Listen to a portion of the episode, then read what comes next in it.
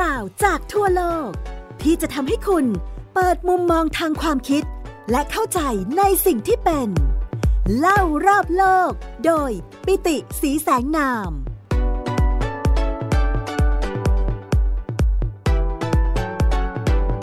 สวัสดีครับ คุณผู้ฟังที่รักทุกท่านกลับมาพบกับผมปิติสีแสงนามและไทย PBS Podcast เล่ารอบโลกกันอีกครั้งหนึ่งแล้วนะครับ สำหรับตอนนี้นะครับก็ยังเป็นตอนที่ว่าด้วยเรื่องของประวัติศาสตร์ของอินโดนีเซียอย่างต่อเนื่องนะครับสองตอนที่แล้วเราพูดมาจนถึงการเกิดขึ้นนะครับของอาณาจักรพราหมณ์ฮินดู และอาณาจักรพุทธศาสนาในเกาะชวา แต่ว่าอีกเกาะหนึ่งซึ่งเราก็ต้องให้ความสำคัญด้วย แล้วก็เดี๋ยวจะกลายเป็นอาณาจักรพุทธศาสนามหายานที่ยิ่งใหญ่นะครับ แล้วก็ควบคุมเส้นทางการค้าทางทะเลได้ตลอด ตั้งอยู่บนเกาะสุมาตรานะครับนั่นก็คืออาณาจักรศรีวิชัยสองอาณาจักรเนี่ยนะครับศรีวิจายาหรือศรีวิชัยนะครับแล้วก็อาณาจักรมัตตรัมนะครับที่อยู่ในเกาะชวาเนี่ยก็เป็นสองอาณาจักรนะครับที่ควบคู่ขนานกันมานะครับคราวที่เราเล่าให้ฟังแล้วนะครับว่าเงื่อนไขทางภูมิศาสตร์เนี่ยมันทำให้เกิดอะไรยังไงบ้าง คราวนี้มาดูเรื่องราวที่เกิดขึ้นในแต่ละอาณาจักรกัน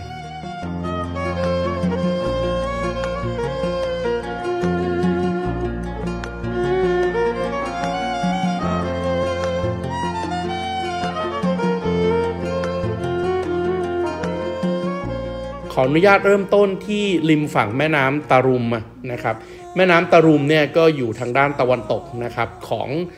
เกาะชวานะครับ ก็คือพื้นที่ที่ปัจจุบันนี้เนี่ยก็คือจาการ์ตานะครับ ตรงนี้เป็นที่ตั้งนะครับของอาณาจักรในอดีตนะครับที่เรียกว่าอาณาจักร ตารุมนักรานะครับซึ่งก็แน่นอนนะครับด้วยอิทธิพลของภาษาสันสกฤตเนี่ยนะครับคำว่านักราหรือคำว่านครเนี่ยนะครับเนการาปัจจุบันนี้ในภาษาบาซ่าเนี่ยก็เป็นการเรียกชื่อนะครับ เพราะฉะนั้นอยู่บนแม่น้ำตารุมก็เรียกว่าตารุมนักรานะครับ ก็เริ่มต้นมีหมุดหมายนะครับในประวัติศาสตร์โลกจริง ๆ จังๆเนี่ยในช่วงคศ 358 นะครับ 358 ก็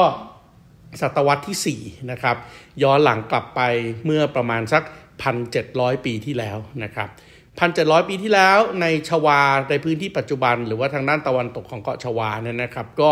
เริ่มต้นอาณาจักรตารุมานาการาขึ้นนะครับ โดยในศตวรรษที่ 5 นะครับ กษัตริย์คนที่สำคัญที่สุดนะครับของอาณาจักรนี้ก็คือปูรณะวรมันนะครับ ใช่ครับคำว่าวรมันครับก็เป็นคำที่ลากเดียวกันนะครับกับ ชื่อเรียกกษัตริย์ขอมโบราณนะครับ ขอมโบราณที่เรารู้จักรู้จักนะครับ สุริยะวรมันนะครับ ชัยยะวรมันนะครับ ก็เป็นคำเรียกคำเดียวกันนะครับ จริงๆ แล้วแอ่งอารยธรรมที่ชวา กับแอ่งอารยธรรมที่เวียดนามทางตอนใต้ แล้วเดี๋ยวจะพัฒนาต่อกลายเป็นอาณาจักรขอมที่เรียกนครวัดนครธมที่เรารู้จักกันทุกวันนี้เนี่ยก็มีความเชื่อมโยงสืบสึงกันนะครับ เพราะว่าชนเผ่ากลุ่มหนึ่งนะครับที่ ถ่ายทอดวัฒนธรรมจากพื้นที่ตรงนี้นะครับในชวาในสมัยที่เป็นช่วงเวลาที่เข้าสู่ยุคการก่อสร้างแล้วอะนึกไหมฮะสร้างวัดบุโรบูดัว สร้างวัดบรมนันนะครับรับเทคโนโลยีนี้มาจากอินเดียใต้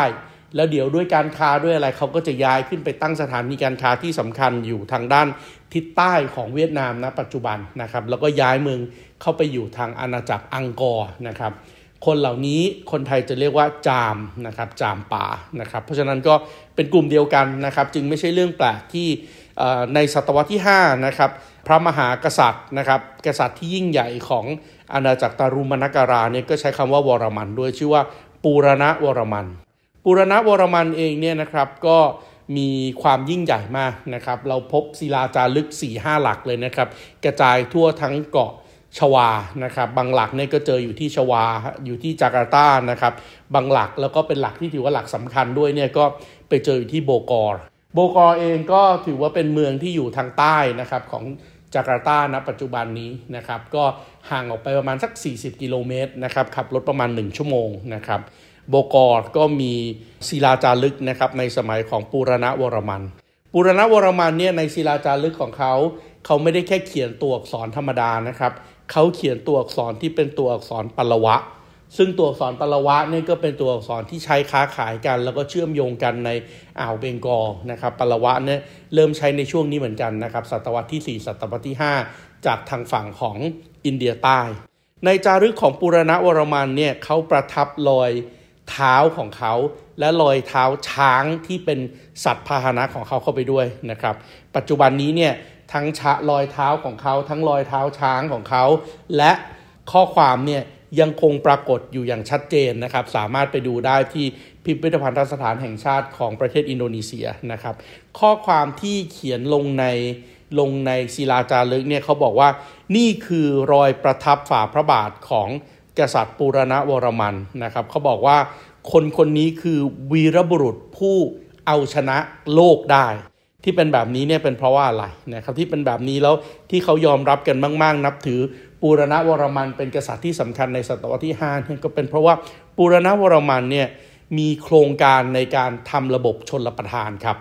กษัตริย์สมัยโบราณถ้าจะได้รับการเคารพนบนอกจากประชาชนเนี่ย อย่างหนึ่งก็คือต้องทำให้ประชาชนอยู่ดีกินดีถูกต้องไหมครับ การอยู่ดีกินดีได้ก็เกิดขึ้นจากการเปิดพื้นที่เกษตรนะครับ การเปิดพื้นที่เกษตรจะเกิดขึ้นได้ก็ต้องเกิดจากการเกณฑ์แรงงาน แล้วก็วางผังอย่างดีในการที่จะเปิดเส้นทางน้ำให้พื้นที่การเกษตรมันขยายขึ้น เพราะนั้นเกิดการเปลี่ยนแปลงนะครับในการขุดคลองที่เรียกว่าคลองกะกุงคลองกะกุงเนี่ยทำให้เปิดพื้นที่ใหม่นะครับ เพราะว่า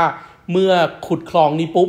น้ำที่เคยท่วมอยู่ในพื้นที่ที่เคยเป็นพื้นที่น้ำท่วมขังคล้ายๆ ป่าพลุเนี่ยก็สามารถระบายออกไปได้ พอพื้นที่ป่าพลุถูกระบายน้ำออกไป ก็เปิดพื้นที่ใหม่สำหรับการเกษตร เพราะฉะนั้นในศิลาจารึกเนี่ยก็ยอมรับนับถือปุรณวรมันเนี่ยเปรียบเสมือนกับพระวิษณุ การเปรียบว่าเหมือนพระวิษณุแปลว่า ณเวลานั้นศาสนาพราหมณ์ฮินดูได้เข้ามาสถิตอยู่ในชวาเป็นที่เรียบร้อยแล้วนะครับ ในขณะเดียวกันนะครับ นอกจากทางด้านตะวันตกของชวานะครับ ทางตอนกลางของชวาก็มีอีกอาณาจักรสำคัญหนึ่งด้วยนะครับ อาณาจักรนี้ชื่อว่าอาณาจักรกาลิงคะนะครับกาลิงกะ กาลิงกะเองเนี่ยชื่อจริงๆก็เอามาจากชื่อของอาณาจักรกาลิงคะนะครับที่อยู่ในประเทศอินเดีย ก็เป็นเรื่องปกตินะครับ ถ้าเกิดว่าเห็นอาณาจักรไหนอาณาจักรยิ่งใหญ่ อาณาจักรของตัวเองก็อยากที่จะยกตัวเองให้ยิ่งใหญ่แบบอาณาจักรที่ตัวเองรู้สึกว่ายิ่งใหญ่ด้วย เพราะฉะนั้นพอถึงศตวรรษที่ 6 ศตวรรษที่ 7 เนี่ยอาณาจักรใหญ่ ๆ ในชวาเองเนี่ยก็มีที่ตั้งอยู่ทั้งทางตะวันตกนะครับก็คืออาณาจักรของตารุมานการานะครับแล้วก็ทางตอนกลางนะครับอาณาจักรกาลิงคะอาณาจักรเหล่านี้นะครับก็มีสายสัมพันธ์ใกล้ชิดเลยนะครับ กับทางด้านของอินเดีย ทางด้านของจีนนะครับ มีการค้ามีการขายกันอย่างต่อเนื่องนะครับ ช่วงเวลาตั้งแต่นี้เป็นต้นไปเนี่ยเราจะเริ่มเห็นความยิ่งใหญ่ของของการก่อสร้างละนะครับ ศาสนาพราหมณ์ฮินดู เดี๋ยวก็จะมาสร้างสิ่งที่เรียกว่าบรามณันนะครับ ในขณะที่ศาสนาพุทธเนี่ยก็จะมีการสร้างสิ่งที่เรียกว่าบุโรบุดัวนะครับ แต่ว่าก่อนที่จะเกิดเหตุการณ์นั้นขึ้นนะครับ เราก็ต้องเข้าใจก่อนนะครับว่า ในที่สุดแล้วเนี่ยพื้นที่ที่มันเหมาะสมมากกว่าสำหรับการเกษตรสำหรับการสร้างเมืองนะครับมันเกิดขึ้นนะครับ เพราะฉะนั้นพอเลื่อนลงมาทางใต้ของเกาะ ก็มีอาณาจักรสำคัญขึ้นมาอีกอาณาจักรหนึ่งนะครับ อาณาจักรนั้นนะครับชื่อว่าอาณาจักรมัตารัมแล้วเดี๋ยวอาณาจักรมัตารัมเนี่ยจะสามารถครองทั้งชวาได้หมดเลยนะครับ อาณาจักรมัตารัมเนี่ยมีพื้นที่ตั้งอยู่ทางตอนกลางของเกาะชวาครับ เลื่อนลงมาทางใต้จาก พื้นที่ของพวกกาลิงกะนะครับแล้วก็เลื่อนลงมาจนถึงตอนกลางของเกาะชวา ซึ่งปัจจุบันนี้ก็เป็นที่ตั้งของเมืองสำคัญก็คือเมืองยอกยาการ์ตาอาณาจักรนี้นะครับเริ่มก่อตัวแล้วก็สร้างความแข็งแกร่งขึ้นนะครับโดยเฉพาะในยุคศตวรรษที่ 8 กับศตวรรษที่ 10 โดยอาณาจักรมัตตารัมเนี่ยนะครับหรือว่ามัตตารัมเอ็มพายเออร์เนี่ยนะครับจักรวรรดิมัตตารัมเนี่ยประกอบด้วย 2 ราชวงศ์ ราชวงศ์แรกคือราชวงศ์สายเลนนะครับราชวงศ์สายเลนเนี่ยก็ตั้งชื่อตามภูเขานะครับสายเลนแปลว่าภูเขานะครับก็บอกว่าเป็นเจ้าแห่งภูเขา โดยเฉพาะพื้นที่นี้มีภูเขาไฟสำคัญก็คือภูเขาไฟมาราปี ช่วงหลังๆเนี่ยสายเลนเนี่ยก็เปลี่ยนมานับถือศาสนาพุทธนะครับ เพราะฉะนั้นจึงไม่ใช่เรื่องแปลกที่เราจะเห็นศาสนสถานตามความเชื่อของศาสนาแบบมหายานาขนาดใหญ่เกิดขึ้นนะครับ นั่นก็คือบูโรบูดัว หลังจากนั้นเองก็เปลี่ยนเป็นราชวงศ์สันชัยนะครับหรือว่าสันจายานะครับสันชัยหรือว่าสันจายาเนี่ยก็เข้ามาครอบครองต่อ แล้วก็ศาสนากลุ่มของสันชัยเนี่ยก็นับถือศาสนาพราหมณ์ฮินดู ก็มีความเชื่อกันนะครับว่าจริง ๆ แล้วเดี๋ยวกลุ่มนี้เนี่ยมันเกิดขึ้นได้นะครับ เพราะว่าไปมีปฏิสัมพันธ์กันทางเครือคือคือขึ้นมาเป็นใหญ่ในในเกาะชวาได้เนี่ยนะครับ เพราะว่า กษัตริย์ของเขาเนี่ยไปมีสัมพันธ์ทางเครือญาติ อาจจะผ่านการแต่งงานนะครับ เป็นลูกเป็นหลานกันกับอาณาจักรศรีวิชัย เพราะฉะนั้นพอได้รับการสนับสนุนจากอาณาจักรที่ใหญ่มากที่อยู่ที่เกาะสุมาตรา ก็เลยทำให้อาณาจักรของมาตารัมเนี่ยขยายตัวแล้วก็ใหญ่แล้วในที่สุดก็ครอบครองทั้งเกาะชวาได้ อย่างไรก็ตามนะครับ พอถึงศตวรรษที่ 10นะครับปี 929เนี่ยสิ่งที่เกิดขึ้นอย่างหนึ่งแล้วก็กระทบอย่างมากเลยที่ทำให้ การพัฒนาบนชวา มันหยุดชะงักลง นั่นก็คือการระเบิดของภูเขาไฟมาราปี ผมบอกตั้งแต่ต้นแล้วใช่ไหมครับว่าศาสนาแต่ดั้งแต่เดิมเนี่ยก็จะนับถือเรื่องของธรรมชาตินะครับ เพราะฉะนั้นการเคารพภูเขาโดยเฉพาะภูเขาไฟนะครับที่เวลาระเบิดพ่นเท่าฐานแล้วเนี่ยมันสร้างความวิบัติได้มากมายมหาศาลเนี่ยคนที่เป็นกษัตริย์ หรือคนที่เป็นผู้นำชุมชนเองก็ ได้รับว่าเป็นเจ้าแห่งภูเขาครับคำว่าไสเลนทรานะครับทำหน้าที่ที่จะติดต่อแล้วก็พยายามที่จะขอบนบันดาลนะครับทำพิธีกรรมต่างๆ เพื่อไม่ให้ภูเขาไฟระเบิด แต่ยังไงก็ตามมันก็ไม่สามารถที่จะป้องกันได้ถูกต้องไหมครับ เพราะฉะนั้นเดี๋ยวอาณาจักรตรงนี้เนี่ยก็จะค่อยๆหายไปเพราะว่าภูเขาไฟมาราปีเนี่ยมันระเบิดในปี 929 ถ้ากลับมาที่อาณาจักรมัตตารัมนะครับอาณาจักรมัตตารัมเองเนี่ยนะครับก็ เริ่มต้นกษัตริย์องค์แรกนะครับ ชื่อว่าสีสารจยานะครับ ซึ่งแน่นอนเวลาพูดถึงชื่อเนี่ยเราจะเห็นเลยนะครับสรีเนี่ยก็เป็นภาษาอินเดียอยู่แล้วนะครับ ภาษาบาลีสันสกฤตนะครับจายานะครับที่แปลว่าชัยนะครับ มีชัยชนะนะครับ ก็มาจากภาษาสันสกฤตด้วยนะครับ กษัตริย์วงนี้เองเนี่ยนะครับก็เป็นกษัตริย์องค์สำคัญมากเลยนะครับ เพราะว่าเเริ่มต้นนะครับโดยการ นับถือศาสนาพราหมณ์ฮินดูนะครับ เพราะฉะนั้นเมื่อนับถือศาสนาพราหมณ์ฮินดูนะครับ ในพื้นที่ที่เป็นที่ที่เขาอยู่เป็นจุดศูนย์กลางเนี่ยก็มีการสร้างศาสนาสถาน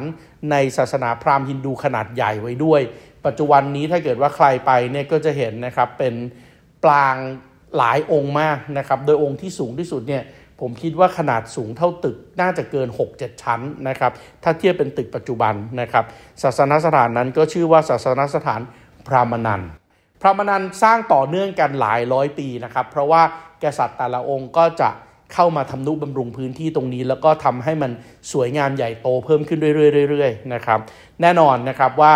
คนที่เริ่มต้นสร้างก็คือกษัตริย์แห่งอาณาจักรมัตารัมคนแรกนะครับสรีสัญจยา แล้วก็อีกเรื่องหนึ่งซึ่งทำให้พื้นที่นี้เองเนี่ย เวลาเราไปดูศาสนสถานเหล่านี้เนี่ยเราจะเห็นการแกะสลักหินที่สวยงามมากนะครับ และเนื้อเรื่องที่แกะสลักหินที่สวยงามเหล่านั้น ก็เป็นเนื้อเรื่องของมหาภารตะครับ เพราะนั้นกระแสความเชื่อในเรื่องของมหากาบมหาภารตะจากฝั่งจีนและจากฝั่งอินเดียเนี่ยก็เข้ามาอยู่ในพื้นที่นี้ แล้วก็ผนวกเข้าเป็นส่วนหนึ่งของวัฒนธรรมอินโดนีเซียมาจนถึงทุกวันนี้นะครับฮีโร่ของมหาภารตะอย่างเช่น ชื่อที่คนไทยรู้จักกันในนาม อรชุนอย่างเงี้ยนะครับหรือว่าอารจูนาเนี่ยนะครับก็ยังคงถูกใช้นะครับ ตั้งชื่อเป็นชื่อบริษัท ตั้งชื่อเป็นชื่อคนนะครับ ตั้งชื่อเป็นอะไรหลาย ๆ อย่าง ร้านอาหารอย่างเงี้ยในอินโดนีเซียก็ยังมีชื่ออรชุนอยู่จนถึงทุกวันนี้ ก็กษัตริย์เหล่านี้นะครับในราชวงศ์มาตารัมเนี่ยก็ถือว่าเป็นกษัตริย์ที่ยิ่งใหญ่ ยิ่งใหญ่ขนาดไหนเออเวลาพูดที่ยิ่งใหญ่เนี่ยยิ่งใหญ่ขนาดที่ว่าในช่วงศตวรรษที่ 10 ตั้งแต่ปี 1,900 มาเนี่ยพื้นที่ตรงนี้ย้อนหลังกลับไป 1,100 ปีที่แล้ว มีตัวอักษรของตัวเองใช้แล้วนะครับพัฒนาต่อจากภาษาตัวอักษรปาลวะเหมือนกันนะครับที่ใช้ในการค้าขายในแถบนี้นะครับมาจากอินเดียใต้ก็พัฒนาเป็นตัวอักษรที่เรียกว่า Old Javanese Script เรียบร้อยแล้ว พอถึงปีสักช่วงตรงนี้นะครับที่ศาสนาพราหมณ์ฮินดู ศาสนาพุทธเป็นใหญ่นะครับ เราเห็นการเกิดขึ้นนะครับของ สิ่งก่อสร้างมากมายเต็มไปหมดเลยนะครับ ถ้าเป็นศาสนาพุทธนะครับก็เก่าแก่กว่านิดนึงนะครับ มหายานาเนี่ยก็เกิดขึ้นในช่วงสักกลางศตวรรษที่ 8 ถึงกลางศตวรรษที่ 9 กลางศตวรรษที่ 10เนี่ยพราหมณ์ฮินดูก็กลับมายิ่งใหญ่ครั้งหนึ่งนะครับ แล้วก็ได้เห็น 2 ศาสนสถานขนาดใหญ่นั่นก็คือบูรบูดัวนะครับกับศาสนสถานที่เรียกว่าปรามานันเกิดขึ้นสองศาสนสถานเนี่ยนะครับถือว่า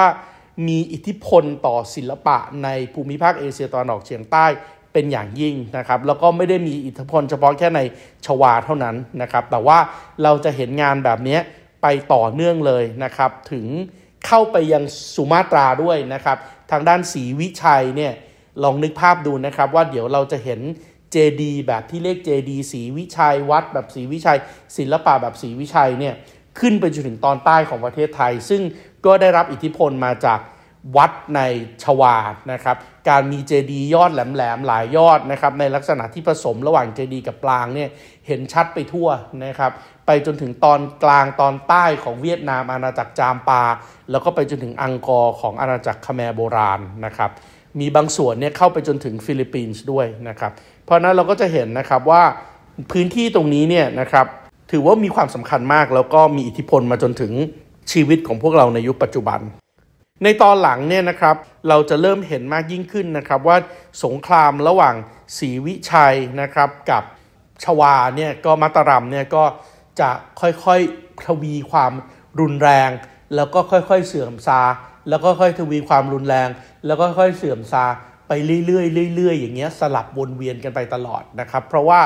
ต้นวง ขึ้นอยู่กับว่ากษัตริย์ของเขาดีกันเป็นเครือญาติกันหรือว่าเป็นคู่แข่งกันนะครับ ถ้าช่วงไหนดีกันก็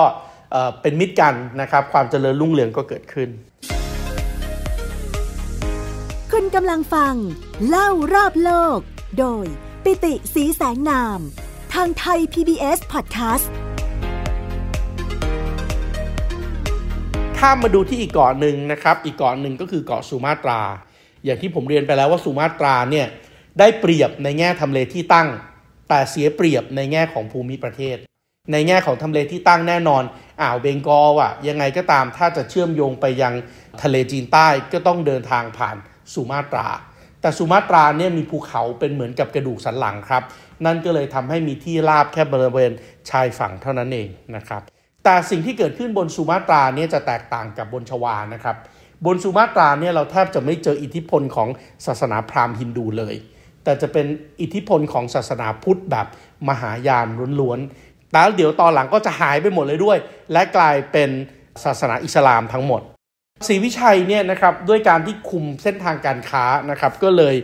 มีความเข้มแข็งมากนะครับ มีความมั่งคั่ง และความมั่งคั่งนั้นก็สร้างความเข้มแข็งด้วยนะครับ อาณาจักรของศรีวิชัยเนี่ยนะครับจุดศูนย์กลางจริงๆเนี่ยอยู่ที่เมืองที่ปัจจุบันนี้เรียกว่าเมืองปาเลมบังนะครับ ซึ่งเมืองปาเลมบังเองก็อยู่ในทำเลที่ตั้งที่ออกมาทางด้านตะวันออกเฉียงใต้นะครับของเกาะสุมาตรานะครับ อยู่บริเวณที่สามารถที่จะคุมได้ทั้งช่องแคบมาลากาและช่องแคบสุนดานะครับ ก็คือ ออกมาทางด้านที่อยู่จะใกล้มาถึงชวา แล้วก็ใกล้ไปทางด้านสิงคโปร์แล้วนะครับ พื้นที่ตรงนี้เนี่ยต้องเข้าใจก่อนว่าสีวิชัยเนี่ยมันไม่ใช่รัฐแบบรวมศูนย์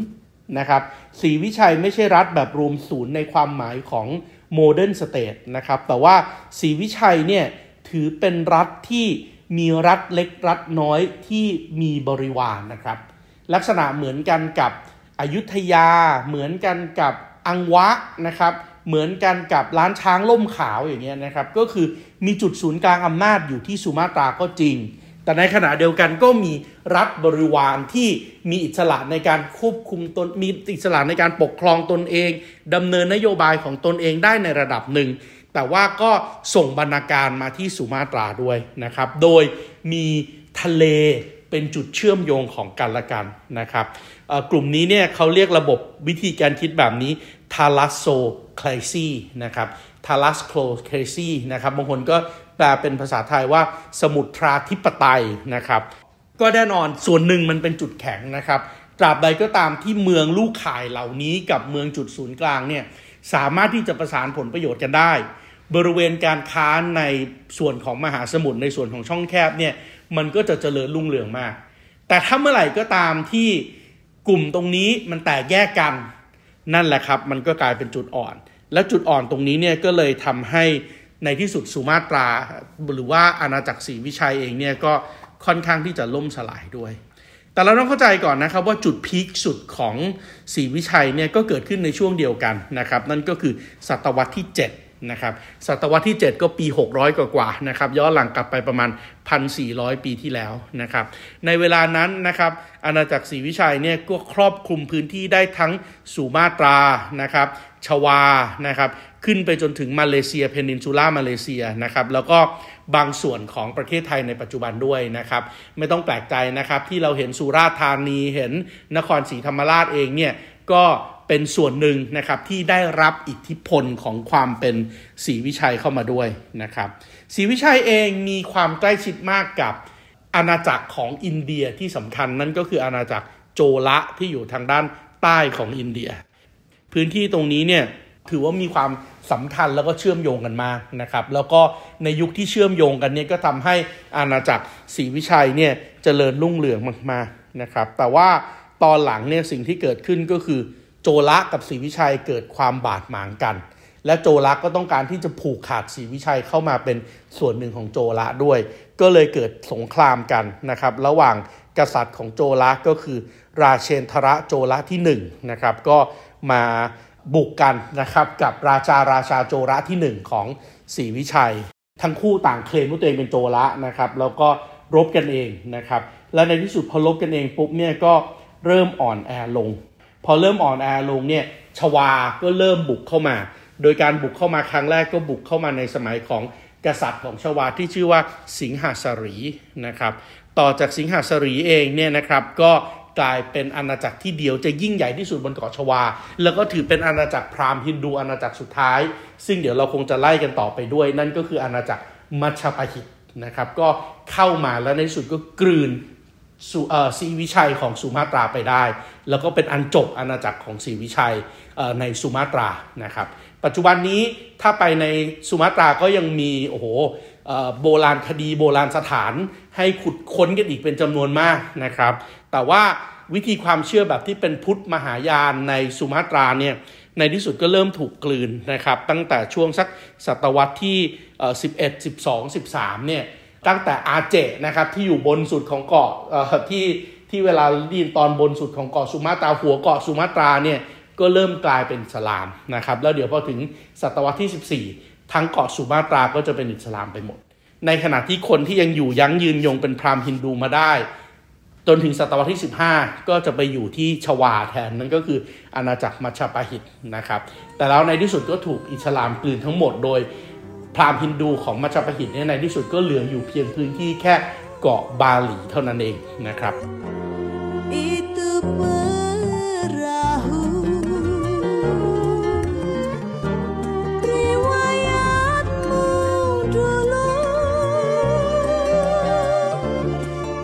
ซึ่งเดี๋ยวเราคงจะมาเล่าเรื่องนี้กันต่อนะครับ แต่ว่าณจุดนี้เนี่ยก็ถือว่าเป็นจุดที่ หมดละนะครับสุมาตราไม่เหลือละ แล้วเดี๋ยวคราวหน้าจะยังเหลืออาณาจักรโบราณในพื้นที่นิ่งหนึ่งอาณาจักรนั่นก็คืออาณาจักรมัชปหิต แล้วเดี๋ยวเรามาคุยกันต่อในไทย PBS Podcast เล่ารอบโลกครั้งต่อไปครับสำหรับวันนี้ผมปิติศิชานามขอลาไปก่อน สวัสดีครับ ติดตามรับฟังรายการ เล่ารอบโลก ได้ทางเว็บไซต์และแอปพลิเคชันไทย PBS Podcast และติดตามความเคลื่อนไหวรายการได้ที่ สื่อสังคมออนไลน์ไทย PBS Podcast ทั้ง Facebook, Instagram, YouTube และ Twitter ไทย PBS Podcast View the world via the voice